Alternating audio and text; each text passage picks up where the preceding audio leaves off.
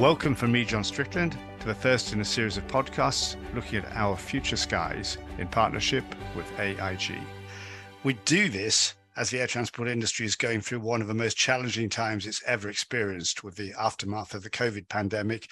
We have current military conflict and significant economic challenges as well.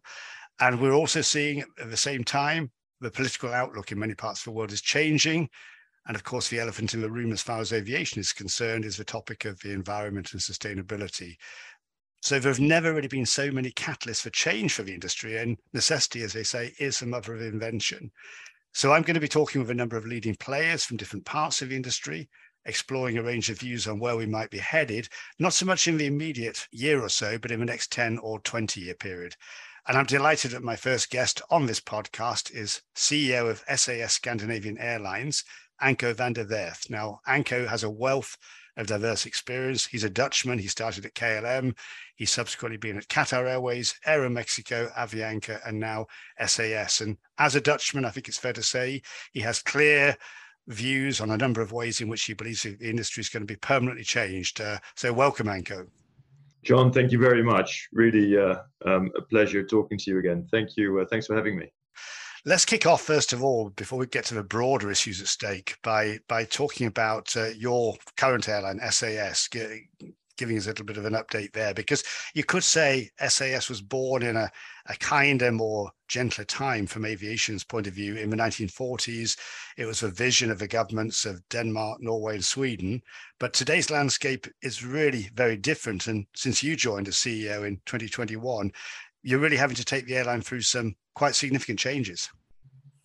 Yeah, that's uh, that's that's true. I think beautiful airline, fantastic brand, of course. You just the the, the Scandinavian um, in in all of us, I, I, guess, is also quite pronounced. Um, the countries got together, like you said, um, shortly after the war, and figured out that they wouldn't really need three separate airlines, but wanted rather one airline to unite, and um, signed almost like an an open skies avant la lettre, right? I mean, this was really um, quite innovative at that point. I think recently um, the COVID era, in a way, has hit us also hard. We are now going through our own, as you have seen, restructuring plan, um, and and that's of course also the things you you refer to, and and tracking well against it, right? Plenty of more things that we have to go through. Of course, it's just an nine to 12 months process typically that you that you go through.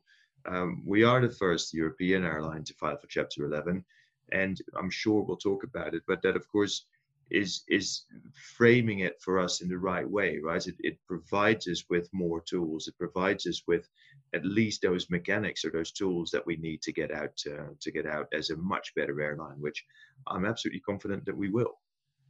And yes, as you said, uh, Anko SAS has had its own challenges, not least its origins, but uh, the backdrop that I described a, a few moments ago of uh, the, industry overall has been beaten up heavily in the last couple of years. So now let's look at some of these broader challenges and, and what your views are on what they may, may mean for the industry. COVID, of course, I think it's fair to say was the biggest shock ever experienced by the aviation industry. And perhaps my first question to you, Anko, if we look back on that, do you think there are learnings, uh, other ways the, the industry could do much better second time around on the assumption we are going to have another pandemic sometime? Yeah, well, I think that the, the, learnings for all have been, of course, right. We, it's look, this is fixed cost versus variable cost. How quickly can you adjust? How quickly can you adapt to a new reality? And that new reality for for most airlines has now been two and a half years, right? I mean, little that we know, of course, back in March 2020, and I think it was really um, few of us probably would have predicted that at least COVID itself would last two and a half years. I mean, the recovery was always going to last years, right? We knew that, but um, but I think hardly anyone would have thought that by right now, late 2022, um, that that we would be uh, that we would be here and, and and still dealing with in a way waves and shock waves of, of COVID. Um, so yeah, I think the learnings are, are very much, um, in my view, probably two, three groups, right? Low cost airlines have, of course, done fairly well, um, right? On relatively speaking, at least. Their balance sheets um, far more intact than pretty much every single other um, airline group or airline in the world. Um, very nimble, very agile. We're able to adjust far quicker, and um, and I think in in our cases, uh, right, let's call it legacy airlines. Um, it was really depending on how much I, I think could you still drive through partnerships? How much were you still able to drive through in some way or, or way shape or form in a way, in a way through your consolidated efforts? And then yeah what further hits were there along the way right? I mean i think we were preparing ourselves for further ramp up in 2022 and then omicron hits and then you get the russian airspace closure yeah you can't really prepare for it. That, that is that is so difficult. So i think certainly in the case of airlines in northern europe let's say i mean we're not the only ones um, that russian airspace closure has been then almost the nail in the coffin, if you like, right? It's a bad expression in, uh, with with with what's going on in the world, but you get my point, right? It's the straw that broke the camel's back. Let's put it that way. And so, um, yeah, very difficult to to um, to predict how long it will last. Therefore, definitely for the future, you want to build in the flexibility, you want to build in that agility, not just on the operational level, but very much also on, on, on the financial level and that is what we're trying to do in a way right i think most of us are trying to prepare for a future in which we are more nimble and I think in some ways you, you've answered uh, uh, the next question I was going to put to you, Anko. You talked there about balance sheets. You talked about the strength of the low cost carriers in particular against an array of challenges. And I, I, was going to ask you, do you think there are ways that airlines can better handle this this nightmare scenario, which effectively they went through of having their revenues cut off entirely for incredibly long periods? Yeah, look, it was very tough for most of us. Um, I was at that point at a different airline, but I'm, I still stand behind the decisions that we took there, right, at Avianca in a way, the Warren Buffett uh, statement, right? Never let a good crisis go to waste. And I think, in a way, many airlines took decisions straight away, and they went in quite deep. Um, right? I think Avianca was one of them. We were, I think, at that point, the first to file for Chapter 11, and that allowed us, right? It's it's bankruptcy protection, right? It's not bankruptcy, it's bankruptcy protection, and it allowed us, right? It gave us access to tools that we didn't have before.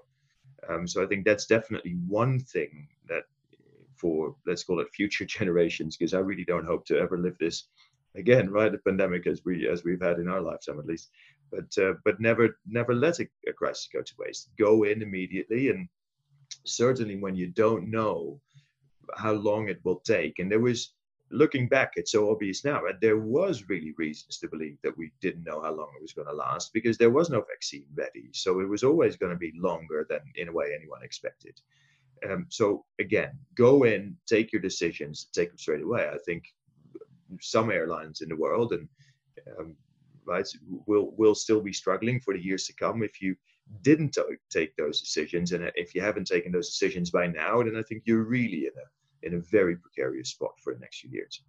The second, the second thing there is, and I've always been quite amazed. I, I've particularly not liked the decisions coming out of some governments and not allowing, for instance, further consolidation. Right, I've been quite vocal about that as well. I think Europe. Let me focus on that. The European Commission and European countries. I I get why those restrictions on, for instance, M&A were put in place when when you get state bailouts and what have you. But if there's anything to learn, again, also I think from a political perspective, is yeah, drive a policy towards a healthier industry altogether. And that's one aspect of government and a very important one, I think, Anko. But also more broadly, government posed its own challenges for the industry uh, and not one unique government, pretty well every government around the world. We saw so many uh, incoherent and erratic changes of policy. Do you think it's realistic to expect, again, as part of a wider learnings, that we could get a more consultative and a more consistent government approach to some major medical pandemic uh, emergency like this in the future? Well, one would certainly hope so, because I, I, agree with you, John. I mean, it was it was a nightmare. We had to, you, you really did not know what rule applied to whatever country at that point, right? So, in a way, for Avianca, it was um, somewhat easier at that point. All of our hubs were closed. All of the airspace of those countries, at least, was closed. So that was, yeah, well, at some point easier to deal with, but it still took a few weeks before you got there, and it was it, it was an absolute nightmare dealing with it and then of course opening up in all those different countries and right there's there's still all these rules. Again it's late 2022 sorry it's late 2022 by now and we're still dealing with with countries that are that are having um, yeah different rules and regulations when it comes to covid. Um, so yeah you would you would hope at least that um, that governments have also learned from that and that there will be far more of a coherent approach next time.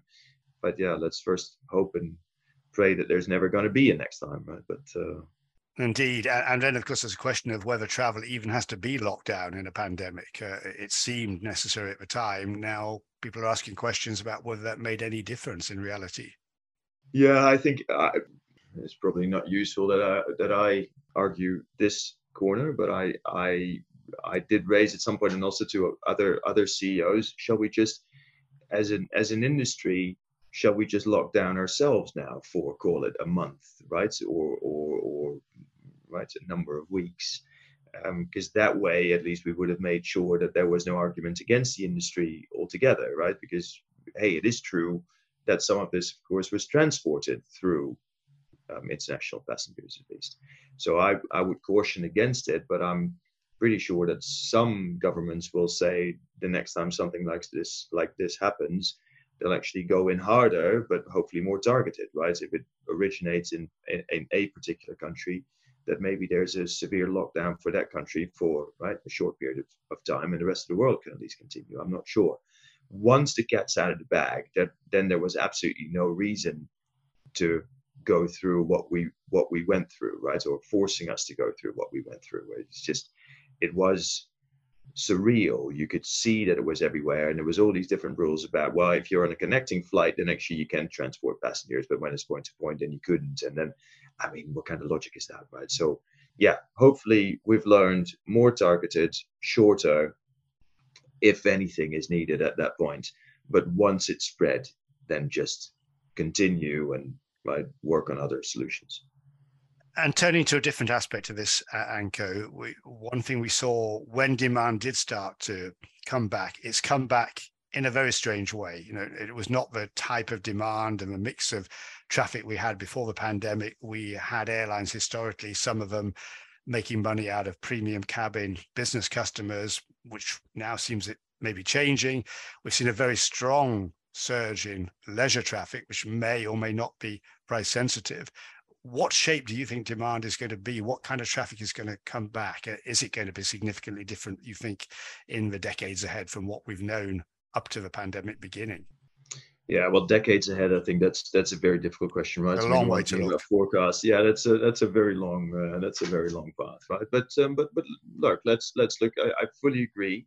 Leisure has bounced back. I think it shows that people want probably two things. You, you, people want to enjoy life right after all and that does include visiting other places and right looking around what's going on in the rest of the world. I've always been a big fan of travel and that's why i'm in this industry. I really am. It, it is about connecting people. It is about connecting cultures. It is about the beauty of a flight that takes you. I mean look for us right within a matter of hours you're in a completely different part of the world right? Whether you go south right weather wise, culture wise, food wise. I mean, it's just stunning, right? It, fantastic. And only flight can give you that.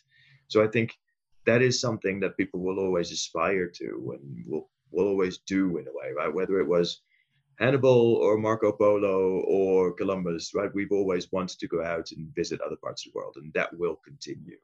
I do think that on the corporate side, we are we are cautious for corporate let's call it medium term demand.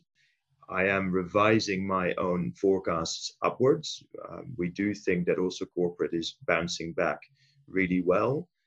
But I still think that because of sustainability and because of, right, we have seen now that digital works and we have seen that all these companies have invested in digital solutions, that probably there's going to be somewhat of an impact on corporate travel.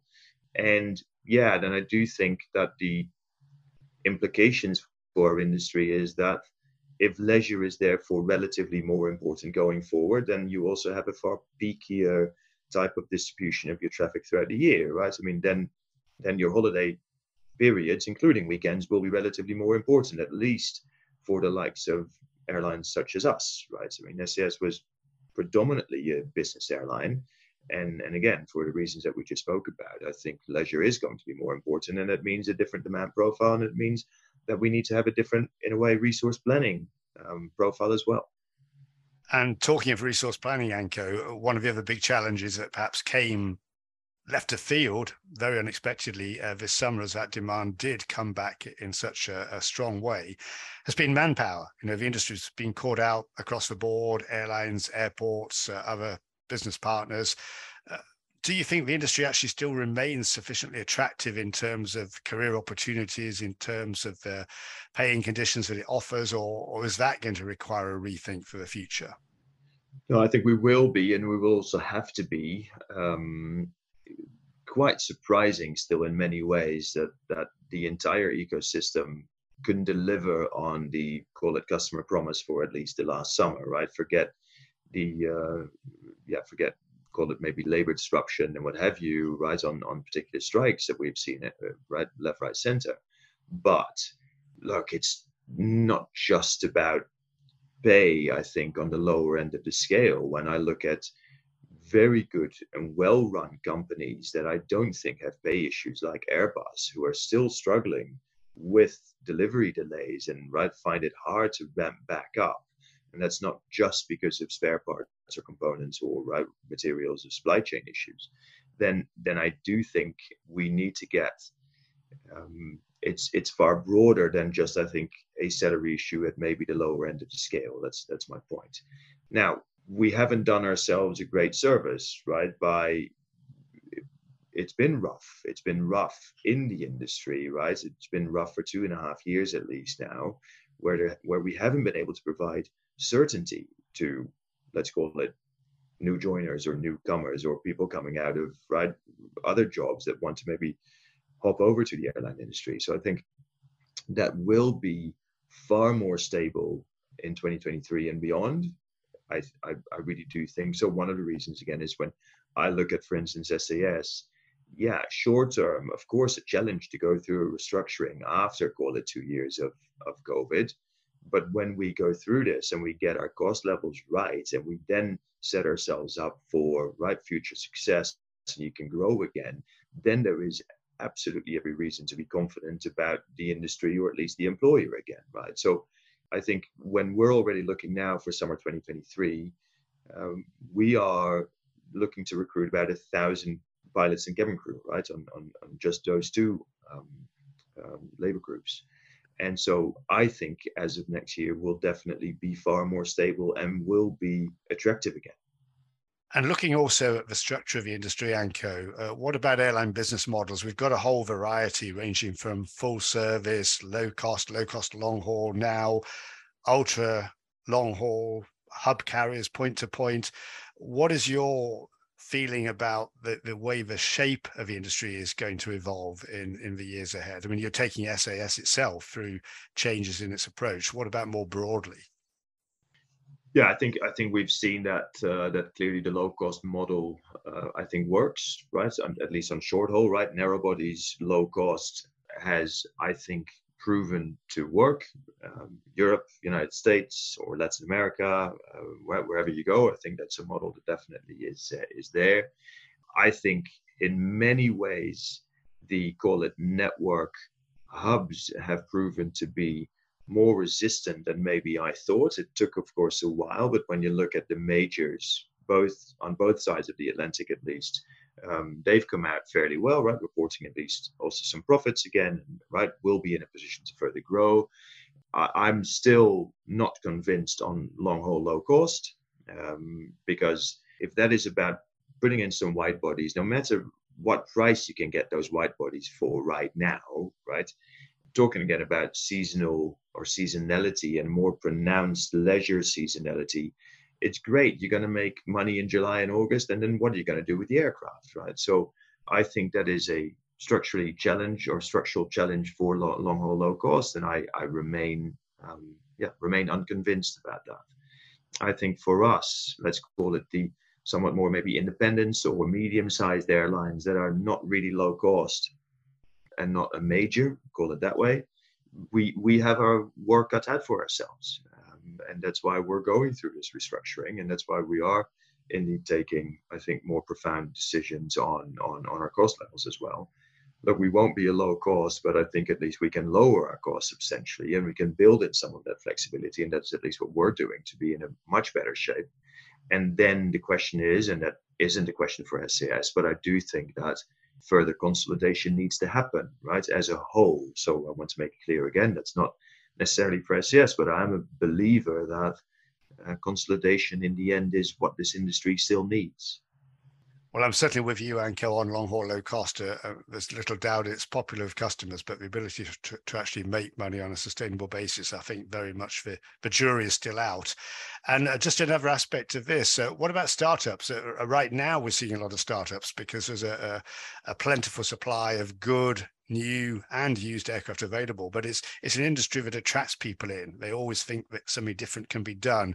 Would you be hopeful that some of them might uh, uh, take root and and bring something new that is sustainable for the future? Yeah time will tell. With all the challenges that we're having here i'm still very happy that we have the market share the capacity share the people the team the processes and everything lined up and that we don't have to in that sense reinvent completely the wheel or or start up right from from scratch. Look like you said it's um it's sexy right? Starting up your own airline and right great you have right certainly in 2020 and 2021 you had access to cheap aircraft and maybe labor was available.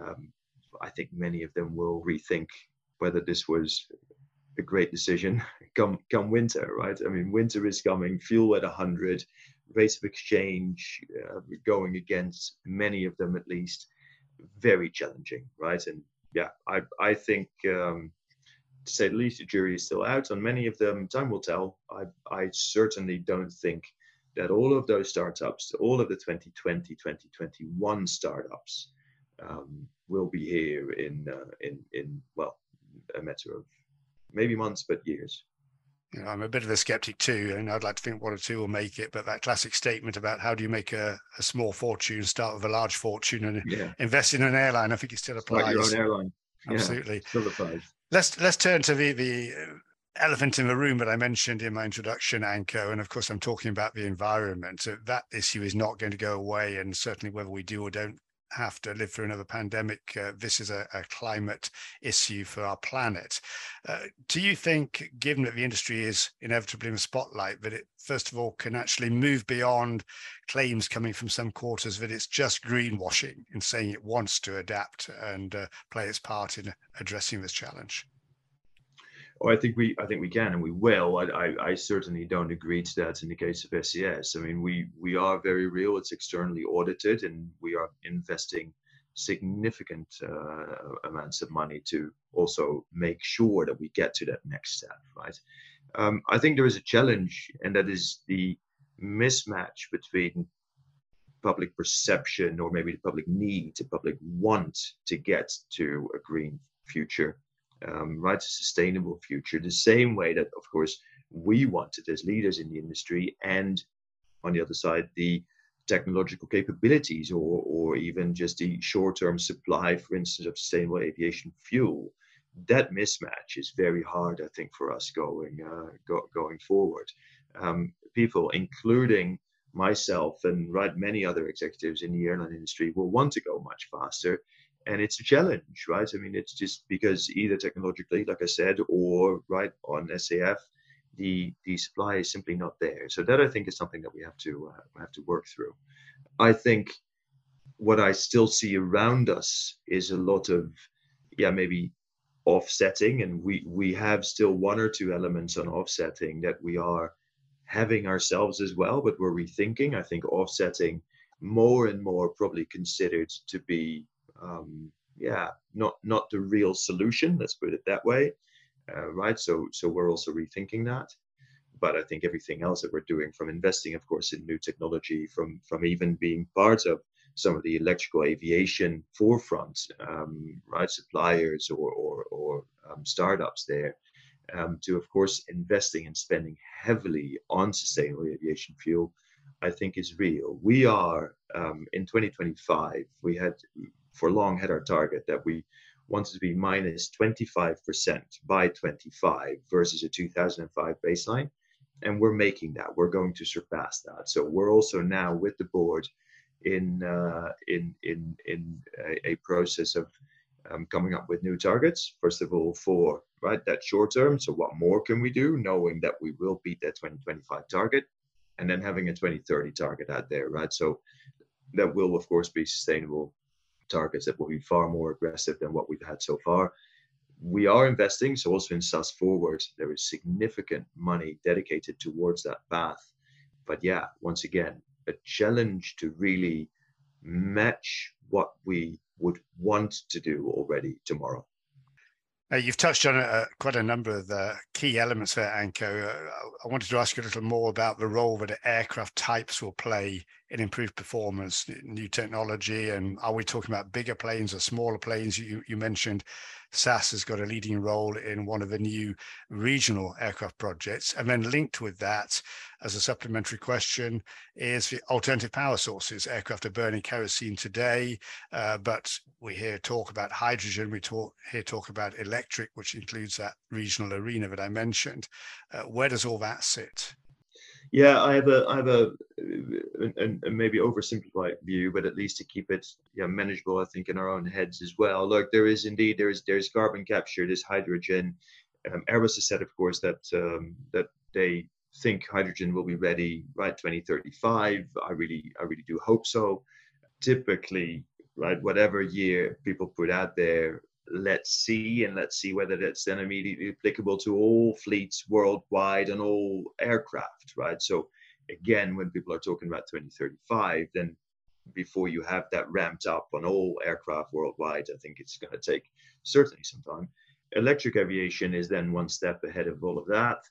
Uh, we are now very close to a swedish um, startup called Hearts Aerospace they're going from a 19 seater to a 30 seater, and that will enter into service in 2028 in low volumes, right? So you have the two challenges there. The number of our aircraft that they will produce in 2028 is, of course, limited. And secondly, yeah, the call it uh, impact or footprint that that will have in itself, right? 30 seats, it's small. I get that, but we're still excited about it because it is at least real. It's a well-funded startup that has right the good team behind it that has signed up with real airlines to produce something in a manageable time frame, right? 2028 entry into service. So hey, we have to start somewhere. The 19 seater was too small for us. We've been in dialogue with them, of course, constantly. So now there's at least a 30 seater, and the basis for that aircraft, the design, could be stretched to 40, 50 seats. Okay, right? That's already at least in the right direction, right? The trend is is right. And then the second challenge there is we have to start producing more, right? Producing more of those aircraft. What can you do with those aircraft, right? I can already I'm, I'm pretty sure that you can ask me. So, so a 30 seater, yeah, a 30 seater. I think it's far more important to start somewhere and have that in a relatively short period of time. And you can do two things at least with a call it 30, 40, 50 seater, right? I mean, that is either you're going to fly to destinations that are close in and make them completely sustainable, or you even open up some new destinations, right? I mean, the northern parts of Sweden, for instance, secondary, tertiary cities that you cannot connect at the moment, um, secondary, tertiary Norway, high up in Norway, is perfect aircraft for that, right? And so let's give that a try. And then to finish it off, like I said, right, if you if you walk it back from carbon capture to hydrogen to then electrical aviation to short term, well then it is about it. It's about SAF, right? It is about biofuels.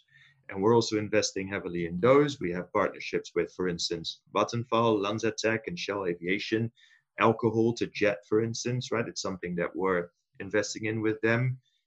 Get us more, right? Get us more initiatives. I I also think that in a way get us more funding for those type of startups that will provide us with the supply of aviation fuels. And that is maybe somewhat of a frustration. When you look at the United States, it's very much based on an incentive model, right? They incentivize those startups. And in Europe, it's very much, it is about taxation and it's very much about more complexity there.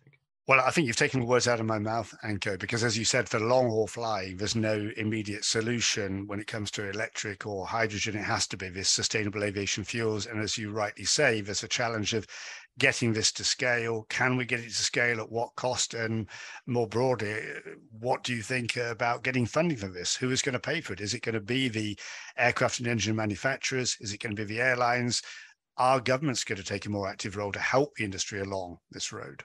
Yeah, and you would you would hope so. Uh, again, that's that's was my last my last point right there. Right, I mean, mm-hmm. the United States at least is taking that approach, and clearly as airlines, yeah, we're we're looking um, in that sense a bit jealously at what's going on in the United States. Um, you would hope so. It, it needs to happen. I think the other thing that needs to happen there is that passengers themselves, right? I mean, it, it requires a customer behavior change. We see very few of our passengers that buy biofuel, for instance. We have that as an ancillary product. It's very easy in your um, in, in our web flow, right? In your acquisition, your purchase flow on, on online, for instance. What we are seeing is corporate accounts getting real serious. We have a corporate sustainability program as well, and there people are participating. So more and more big corporate accounts are signing up with SAS to actually fund their own travel or buy the biofuel on top of their own travel and then can account, of course, that towards their own emission schemes, if you like. And just another aspect of government which uh, took me by surprise, I'm sure the same for you, Anko, recently, and uh, begs the question of what governments are going to do in the future, was the recent decision by the Dutch government to put an enormous cap of capacity on Amsterdam Schiphol Airport, not just a temporary cap during the COVID period, but permanently to leave it with levels of capacity lower than it had pre crisis.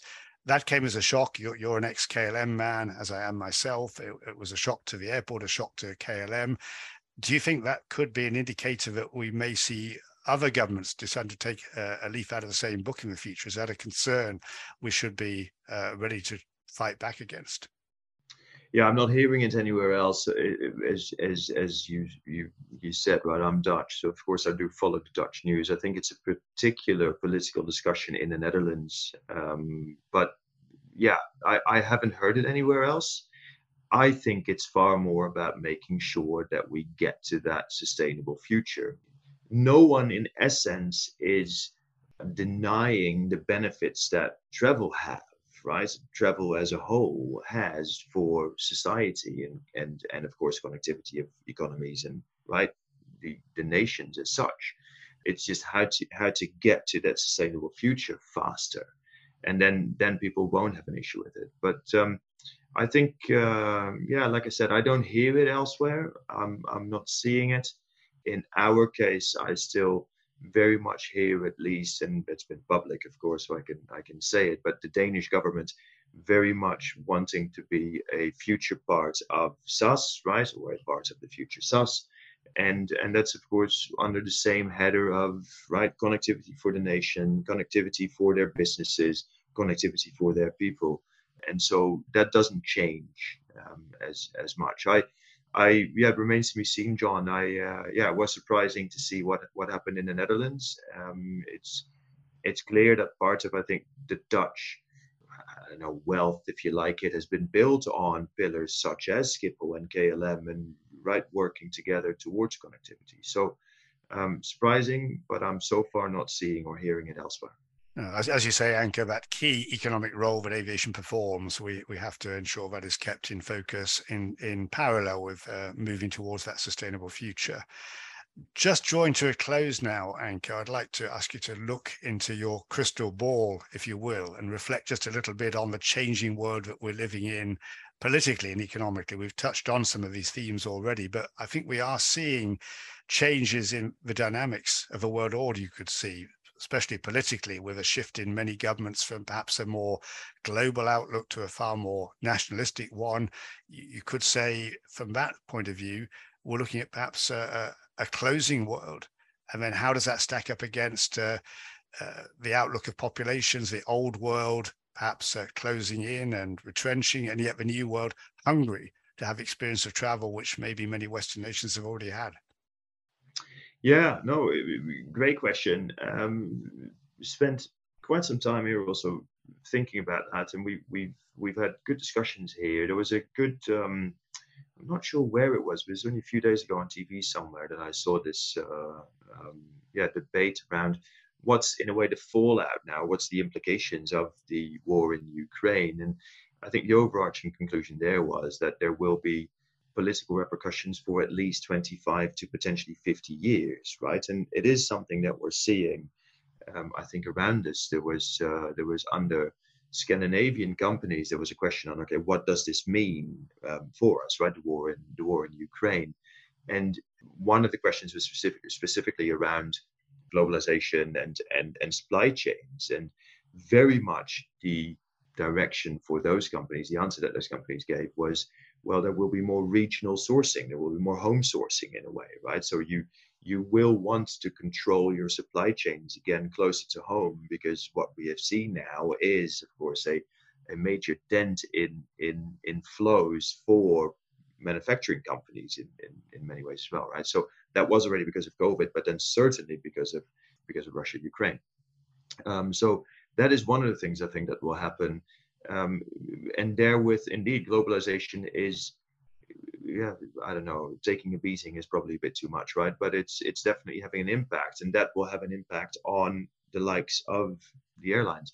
If you look at SAS, Russian airspace closed is certainly not helping to grow our Asian business, right? We flew up to 30 frequencies a week to Asia. We're currently flying one uh, we've just taken a decision, at least for this winter season, to not go into Japan. Um, we probably will be back there, right, in in the future, but at least not this winter season. And then, like I said, we have to rethink. Okay, well, regional supply chains, if that's going to be closer to home, or if they're going to go from global supply chains to regional supply chains, what does that mean? Also, with Eastern Europe, still somewhat shaky, right? And and and can we then focus more heavily on Eastern Europe? That would have been the logical place to go but hey, Ukraine and, and what spillover will there be?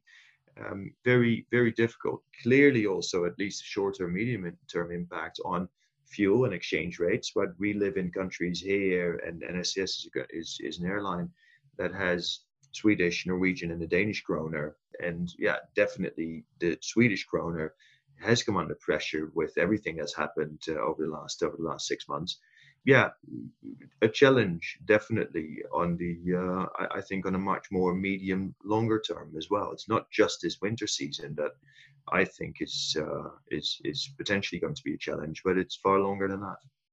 No, definitely weighty issues there to uh, reflect on and very imprecise ones to work out uh, where they take us, Anko, along with uh, what we were saying about the pandemic.